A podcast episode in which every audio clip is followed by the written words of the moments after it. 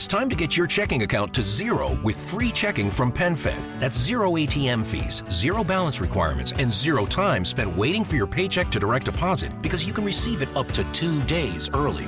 Open your account with just $25 and see how big zero can be. Apply online today at PenFed.org slash free checking. Early direct deposit eligibility may vary between pay periods and timing of payer's funding. To receive any advertised product, you must become a member of PenFed, insured by NCUA.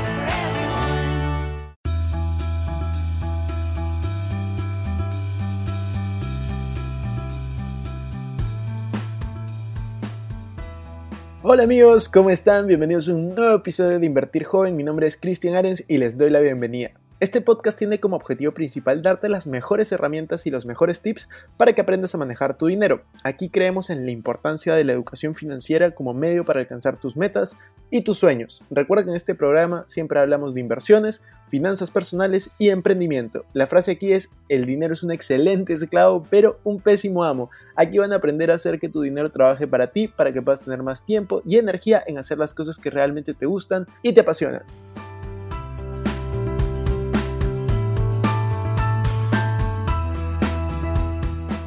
Hola amigos inversionistas, el día de hoy tenemos algo muy emocionante y es que voy a contestar más de 30 preguntas que ustedes me han estado haciendo. Justo estábamos poniendo algunas historias en Instagram y muchos de ustedes me están haciendo preguntas personales acerca de mí, me están haciendo preguntas de inversiones, de finanzas personales y de emprendimiento. Así que el día de hoy vamos a tener un episodio diferente, vamos a hacerlo súper entretenido, voy a responder la mayor cantidad de preguntas, me han dejado más de 100 preguntas, así que vamos a ver cuántas podemos responder durante el episodio de hoy. Voy a estar leyendo la pregunta y la persona que me hizo esa pregunta para poder ir respondiéndole. Entonces, Walter Vicente me preguntó, ¿qué inversiones para generar ingresos residuales pueden afectar mi impuesto a la renta?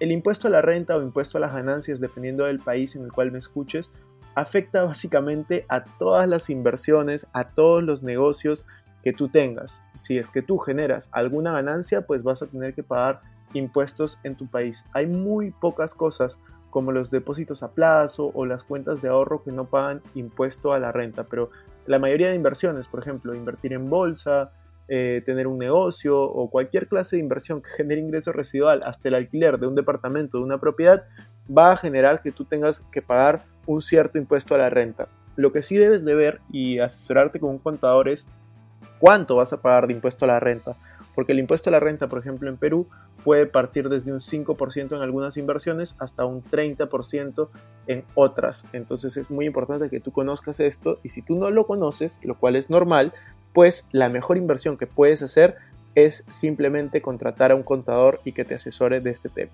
Después, Lian Mega me pregunta, ¿cómo empezar a emprender desde cero? Esta es una excelente pregunta porque lo más importante es no tenerle miedo al fracaso, no tener miedo al qué dirán, no tener miedo al qué pasará si es que pierdo todo. O sea, siempre pregúntate, ¿qué es lo mejor que podría pasar si es que tú comienzas a emprender? Y al mismo tiempo pregúntate, ¿qué sería lo peor que podría pasar?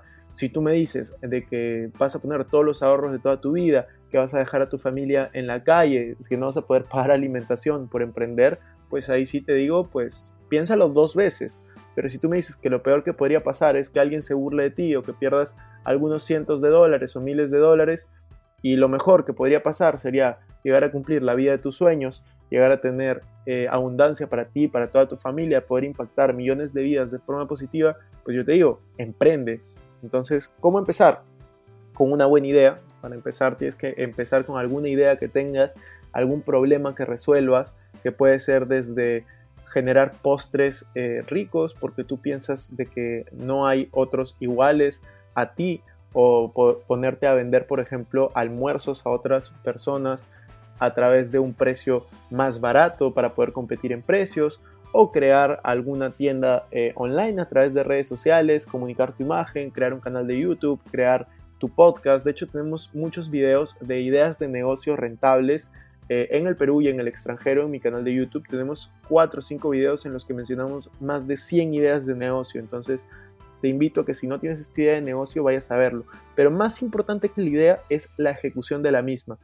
El lugar donde vas a encontrar más ideas de negocio es en el cementerio. En los cementerios están las mejores y las más grandes ideas de negocio, porque hay muchas personas que tuvieron la idea, pero nunca la ejecutaron. Y es más, cuando llegó alguien que la ejecutó, dice, ah, yo lo pensé primero, pero de nada sirve la idea si es que no hay ejecución. Entonces, tienes que siempre ser creativo y ser constante, ejecutar, ejecutar sobre esa idea que tienes, no tener miedo al fracaso, porque el fracaso al final es parte del camino al éxito. Así que realmente te sugiero de que comiences ahora mismo si es que ya tienes esa idea de emprender.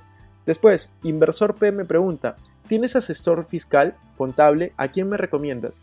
Sí, yo tengo dos contadores. Tengo un estudio contable con, el cual trabajo y además tengo otro contador para poder auditar los trabajos eh, que hace la otra parte. Yo creo, como te decía hace un rato, que lo más importante cuando tú recién tienes ingresos es contratar un contador. Si tú ya estás teniendo ingresos de 2.000, de 3.000, de 4.000 dólares o más al mes, la inversión más rentable que vas a hacer en tu vida es contratar un contador, contratar una persona, un asesor fiscal que te puede cobrar 100 dólares al mes, pero van a ser los 100 dólares mejor invertidos de tu vida. Realmente yo les puedo asegurar, en base a mi experiencia, que tener asesores fiscales es muy, muy importante o contadores, como prefieran eh, llamarlo.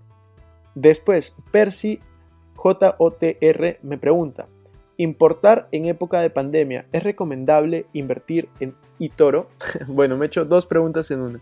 Importar en época de pandemia, la verdad es que no lo sé porque yo no lo he venido haciendo, pero sí tengo amigos que han estado importando y les ha estado yendo bien y mal dependiendo de qué productos hayan estado trayendo. Entonces yo te digo, yo tengo experiencia importando, pero la última vez que importé de manera profesional, por así decirlo, de manera seguida, pues fue hace 4 o 5 años.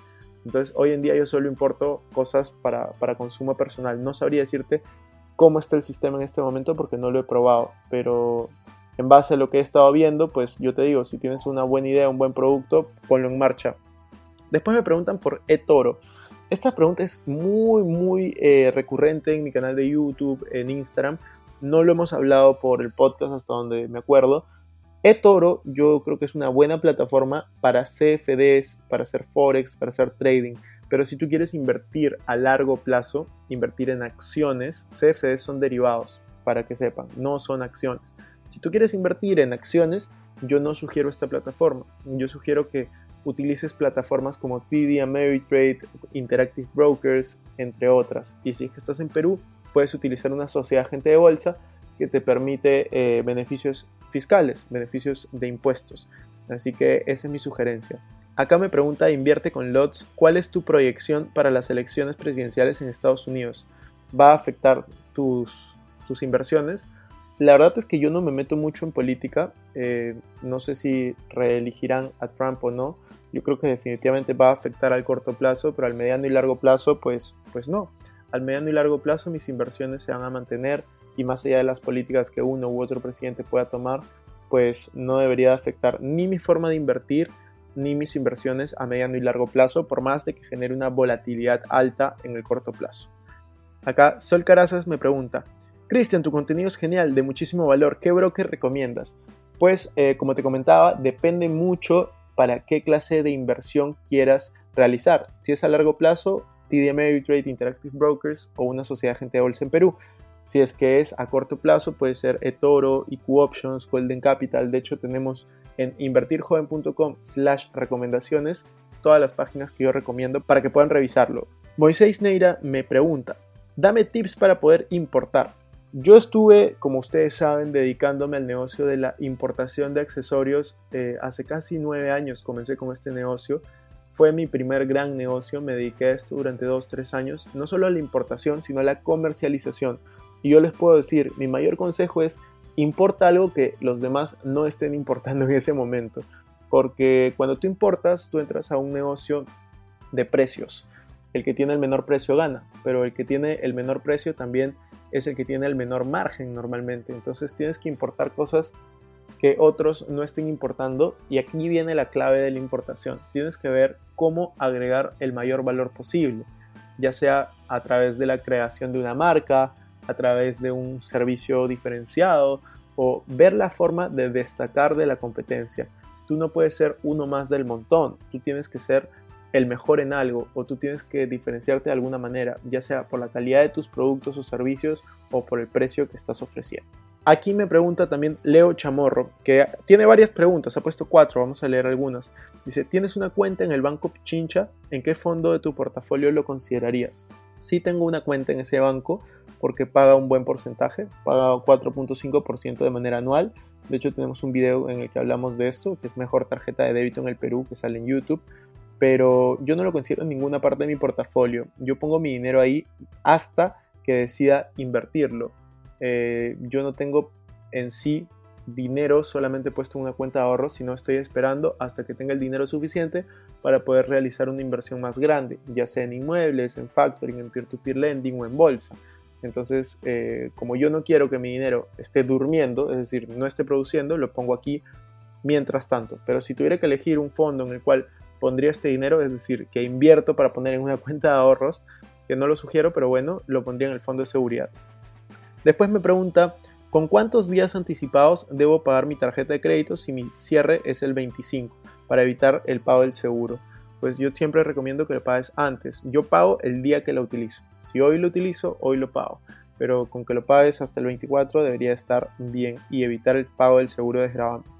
Después me dicen, ¿debo afiliarme al cargo recurrente con mi tarjeta de crédito para poder ganar millas o hay alguna desventaja? La desventaja está que, que te olvides de pagar, ¿no? O que te olvides que existe ese gasto y pues te cobren intereses o seguro de desgravamen sobre el mismo. Pero para poder ganar millas lo único que tienes que hacer es pasar tu tarjeta. Si es que a la media hora pagas tu tarjeta después de, alguna compra, cuando digo pagar me refiero a que la pagas con la tarjeta de débito, pues realmente no habría ningún inconveniente. Tienes las millas y no te cobran ningún interés ni seguro de desgravamen. He ahí la clave para poder hackear las tarjetas de crédito, por así decirlo. Después dice, ¿puedo ofertar un precio menor al precio de mercado de una acción? pueden rechazarme? Y la respuesta es sí y sí. Sí puedes ofertar un precio menor, pero obviamente te van a rechazar. Si es que el precio es muy por debajo del precio de mercado, pues eh, te van a rechazar y nadie va a tomar tu opción de compra. Así que esa es la respuesta, Leo. Siempre yo intento comprar acciones eh, market. Hay un, cuando te preguntan qué tipo de orden quieres poner, yo pongo market o mercado. También tienes la opción de poner limit, que ahí tú pones o límite que tú pones ahí el precio que, al que deseas comprarla. Pero la verdad yo siempre recomiendo mercado. Si es que tienes dudas de este punto, yo te sugiero que veas el video que hice en mi canal de YouTube de TV Ameritrade. Buscas eso y, ahí vas a tener los detalles. Aquí Gaisby me pregunta, ¿cómo venciste las inseguridades para poder hacer videos en YouTube? La verdad es que yo siempre he sido una persona que no le tiene tanto miedo al fracaso, sin embargo, eh, muchos saben la historia, ¿no? Yo grabé mi primer video de YouTube en diciembre del 2017 y lo publiqué recién en abril del 2018. Me demoré cuatro meses en poder vencer esa inseguridad. Yo creo que la forma más fácil de vencer una inseguridad es haciendo las cosas, ¿no? Bien dicen, si tienes miedo, hazlo con miedo, pero hazlo. Entonces, si tú quieres hacer algo y te sientes inseguro al respecto, hazlo y vas a ver cómo el miedo se va disipando. Me preguntan, ¿cómo construiste tu equipo? ¿Tienen sueldo? ¿Ganan porcentual? Eh, la mayoría de mi equipo tiene sueldo, algunos ganan porcentajes, pues el equipo lo fui construyendo en base a confianza y en base a las necesidades que iban surgiendo en cada momento. Entonces yo considero que, lo más importante al, formar un equipo es la confianza. Es muy importante que, que tengan los mismos valores y que tengan objetivos similares de crecimiento. Entonces si uno va ganando, pues obviamente ir viendo de incentivar a los demás para que vayan hacia la misma dirección. Acá Jan Salga me pregunta, ¿en qué empresa de network marketing me recomiendas entrar? El network marketing o redes de mercado es una industria que yo recomiendo muchísimo, es una gran escuela de negocios desde mi punto de vista. Yo no recomiendo una empresa en particular, sino que siempre se hagan la pregunta cuando vean una empresa de productos o servicios, ¿yo compraría ese producto o ese servicio al precio que me lo están ofreciendo si es que no me pagaran por recomendarlo? Si la respuesta es sí, pues adelante. Si la respuesta es no, yo sugeriría que busques otra hasta que encuentres algo que realmente te haga sentido y tenga coherencia con la persona que tú eres. Y otro punto importante es tienes que sentirte muy cómodo con el equipo al cual estás entrando. Eso es muy muy importante. Después Jorge Aguilar me pregunta, ¿cómo te enteraste de su hora como una inversión potencial? Esa es una excelente pregunta, Jorge, porque muchos me preguntan acerca de cómo encuentro acciones. Normalmente lo hago por noticias, por páginas web, pero en su hora en particular la encontré porque yo tengo una membresía exclusiva en la cual tenemos llamadas todos los domingos. Es una membresía pagada, eh, pagan una mensualidad como Netflix o cualquier otra cosa, pero que es más interesante porque hablamos de inversiones, finanzas personales, emprendimiento. Si quieren tener la información, la encuentran en invertirjoven.com, arriba a la derecha donde sale productos y van a membresía exclusiva. Y justo en una sesión del domingo le tocó exponer a uno de, de los participantes de esta membresía exclusiva que ha llevado mi curso de bolsa y él fue el que encontró esta empresa Suora y nos dijo que deberíamos de verla, la evaluamos, él presentó la empresa y me pareció la verdad muy buena, muy coherente, eh, creo que tiene mucho potencial y se ha vuelto una de mis posiciones eh, más grandes, ¿no? Está dentro de mis seis posiciones más grandes en bolsa. Aquí me pregunta Top Properties Perú, ¿en qué invertirías 50 mil dólares? ¿Cuál sería tu diversificación?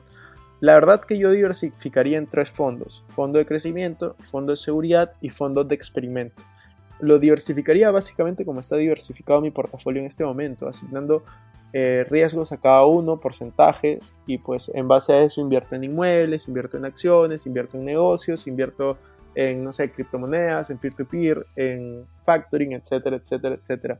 Yo creo que la diversificación es clave y eso es lo que yo he venido haciendo con mi portafolio. Entonces, para poder conservar capital tienes que diversificar. 20 Emperatriz me pregunta, me gustaría invertir, pero primero tengo que juntar mil dólares para iniciar.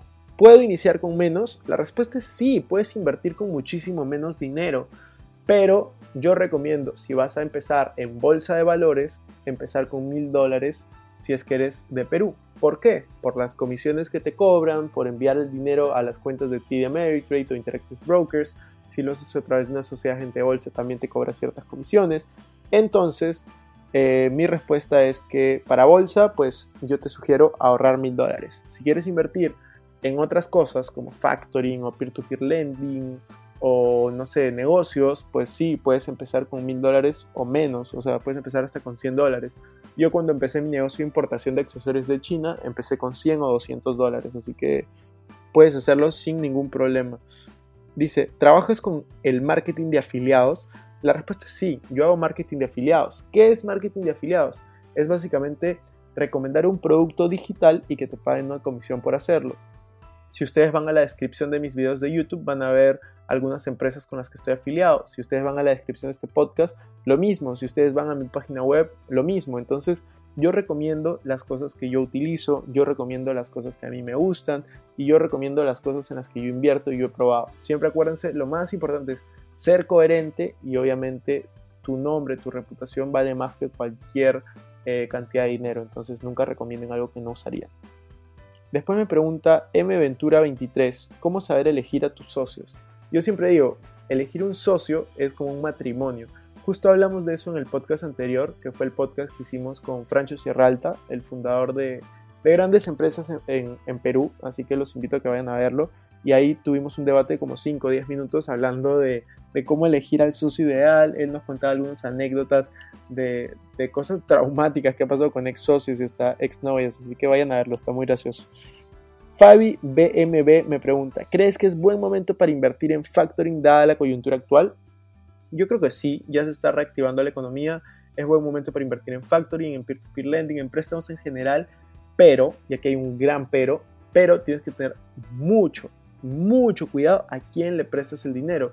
Eh, si es una empresa, fíjate en qué giro de negocio está, a qué se dedica, qué es lo que hace, porque tú tienes que ir a detalle y ver que realmente sea una empresa que esté teniendo ganancias o que pueda tener ganancias, porque si no, pues pueden haber muchos problemas. Hay muchas empresas que han salido muy dañadas. No le prestaría dinero, por ejemplo, a un restaurante, no le prestaría dinero a alguien que esté en la industria de turismo, de hotelería, eh, porque hay mucho riesgo en este momento.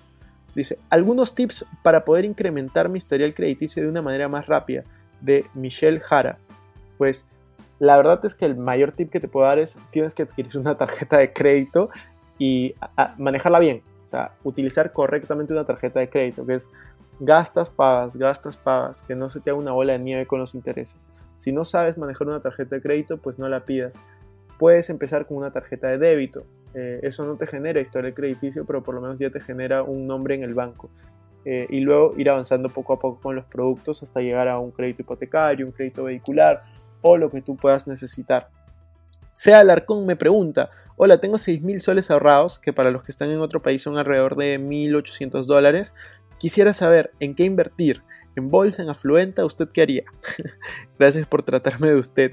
Me siento viejo, me siento viejo. Este, yo invertiría en bolsa, a mí me gusta más la bolsa, pero claro, si quieres diversificar, puedes invertir en factureo o en afluenta o en la empresa que tú desees dentro de los rubros de préstamos. Eh, pero yo con eso empezaría en bolsa, la verdad. Uy, acá hay una pregunta así trascendental. Dicen, ¿cómo te ves al final de tu vida? Esta pregunta por Pablo Yasser. ¿Crees en la vida después de la muerte? Y salimos ahí un poco del tema de finanzas personales e inversiones, pero voy a contestar. Eh, en realidad yo lo que busco al final de la vida es haber impactado en el mundo, que el mundo no sea el mismo eh, antes de que yo haya nacido que después. Quiero hacer un impacto positivo en el mundo Quiero que más personas puedan dedicarse a hacer las cosas que realmente les gustan, les apasionan. Quiero impactar no en miles, sino en millones de vidas alrededor del mundo y, cumpliendo sueños, no solamente sueños míos, sino sueños de muchas otras personas. Y la segunda pregunta, ¿crees en la vida después de la muerte? Pues no lo tengo claro. Yo sí creo que, que todos somos energía y todos volvemos a lo mismo, pero no tengo claro en la vida después de la muerte qué es lo que pasa. Entonces no sabría dar una opinión ahí. Después, volviendo a los temas de los negocios. ¿Qué opinas de vender tecnología? Depende de qué tecnología vendas. Acá es Hosmart el que pone esa pregunta. Depende de qué tecnología vendas, pero a mí me parece que es un negocio increíble, ¿no? Si no, mira Microsoft, mira Google, mira todas estas empresas. Entonces, eh, realmente creo que es impresionante lo que, lo que puede lograr la tecnología y creo que todos deberíamos estar involucrados de cierta manera con ella. Eh, acá me preguntan, ¿Qué opinas de la tarjeta de débito Benefit de Interbank? La verdad no la conozco, no, no, no la he usado, no sabría decirte, pero yo siempre digo, para todas las tarjetas de débito o crédito, fíjate qué beneficios te dan y cuánto te cobran, y en base a eso vas a sacar si es rentable o no. A ver, vamos a ir por las últimas 10 preguntas, porque ya estamos avanzando lo más posible. Espero que les esté gustando, si es que es así, Recuerda que la forma de apoyar este podcast no es solamente poniendo 5 estrellitas, poniendo clic al botón me gusta si es que hay, depende de la plataforma que estás, sino compartiendo este episodio. Compártelo en una historia en Instagram, etiquétame o compártelo en alguna red social o por WhatsApp el link, porque de esa manera vamos a ayudar a que más personas puedan tener esta información, puedan educarse financieramente y puedan salir adelante. Así que vamos a seguir. Dice, Renzo Mendoza me pregunta, ¿los préstamos personales o de negocio generan historial crediticio como las tarjetas de crédito? Y la respuesta es sí, sí te generan historial y puede ser historial positivo o historial negativo. Depende de cómo a ti te vaya con esos préstamos. Págalos a tiempo siempre. Después, Gonzalo Urmeneta pregunta, ¿qué es más importante para tener resultados? ¿La motivación o el enfoque? Definitivamente el enfoque. Para mí es el enfoque. La motivación sube y baja, pero si tú tienes claro por qué estás haciendo algo, pues vas a seguir haciéndolo y vas a salir adelante. Entonces yo siempre digo, hay que estar enfocado, hay que estar determinado en lo que sea que tú te propongas y la motivación puede subir, puede bajar, pero al final los resultados se van a mantener.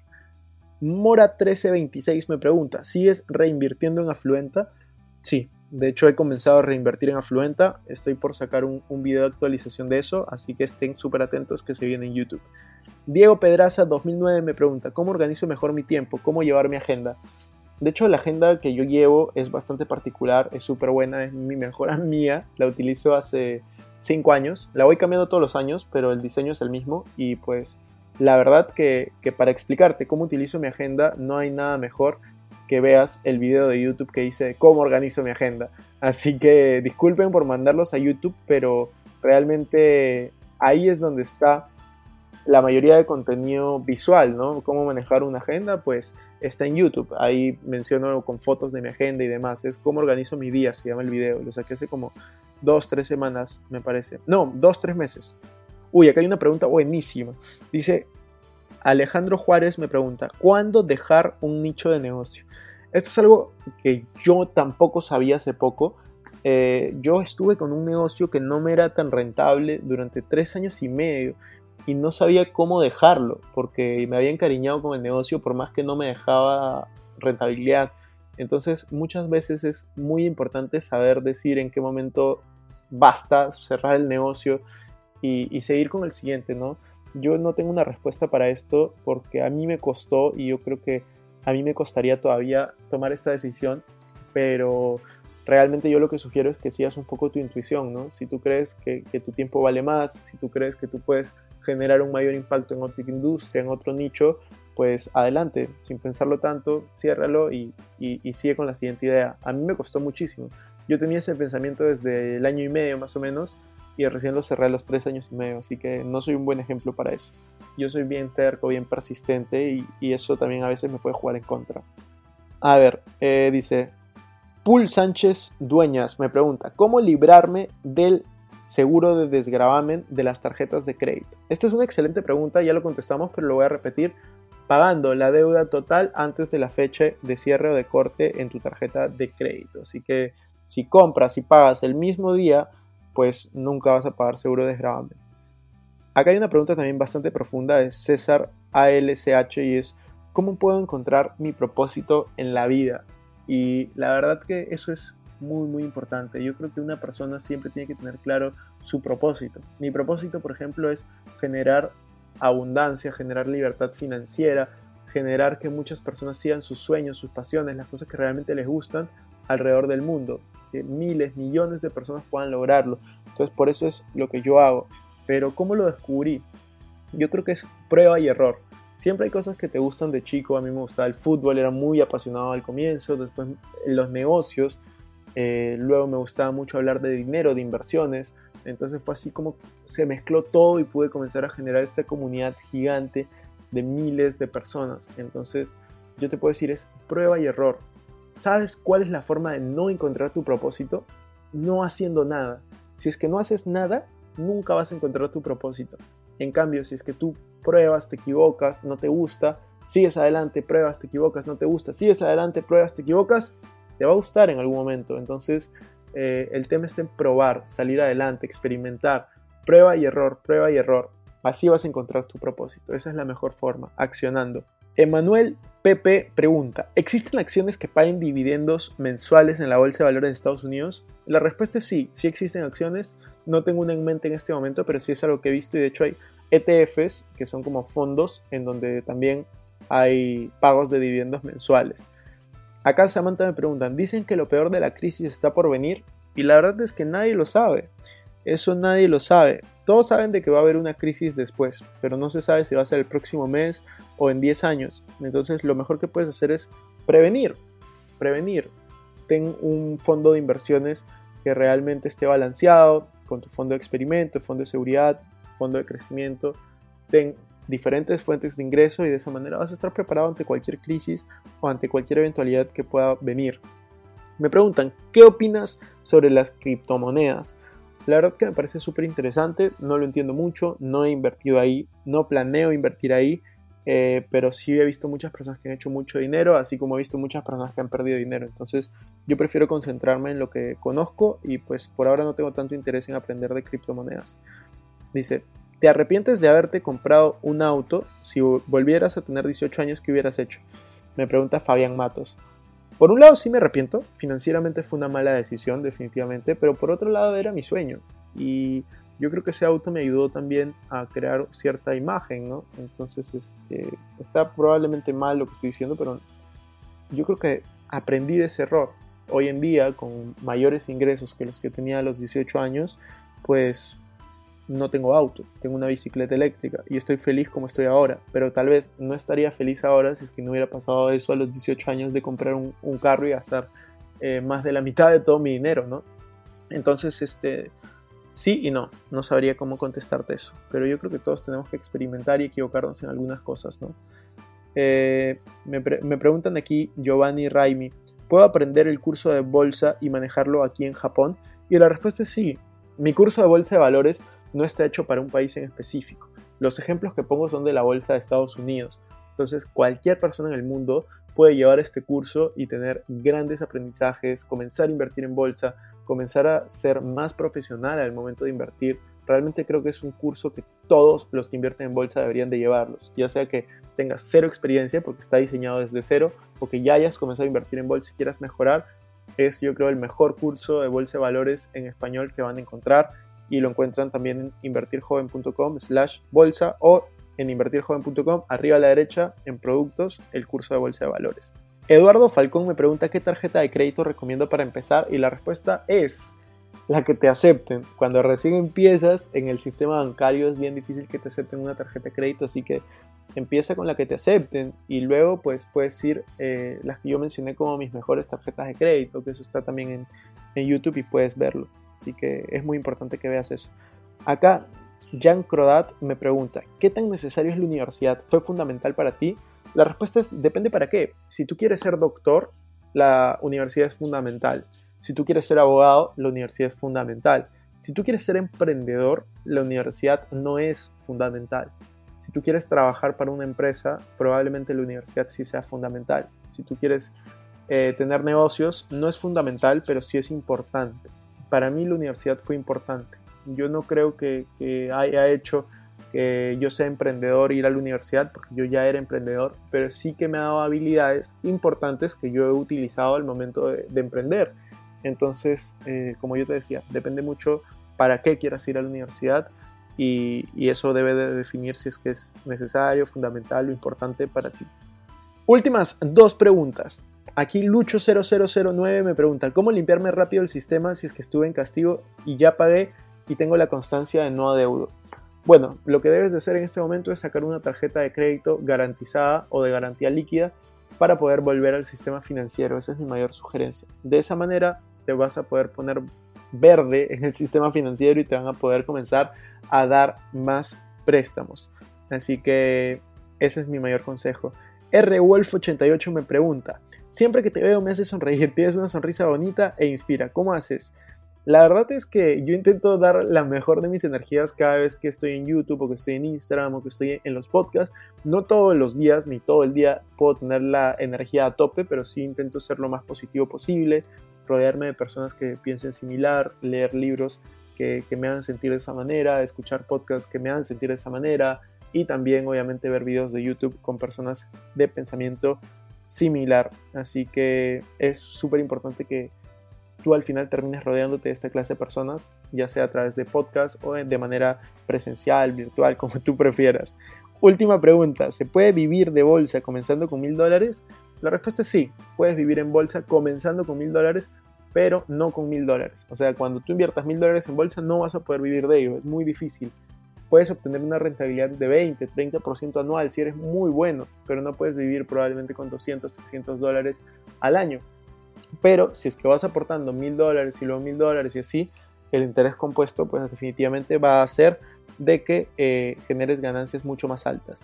Quedaron más de 50 preguntas por responder. Si es que quieren que yo responda las demás preguntas, las otras 50 preguntas de temas súper variados, lo único que tienen que hacer es compartir este episodio, etiquétenme y hacemos una segunda parte, un segundo episodio respondiendo a las demás preguntas. Espero que la hayan pasado muy bien, me he divertido muchísimo, nos vemos.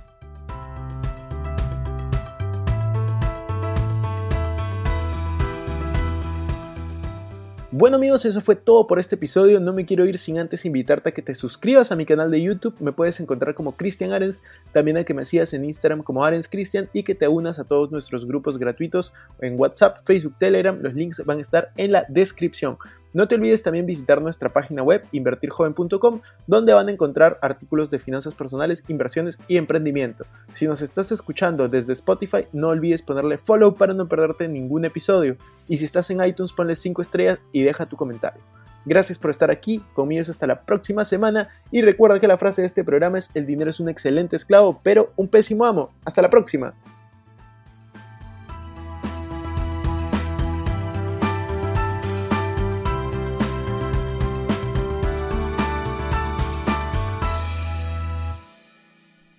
Este es un podcast producido por Explora.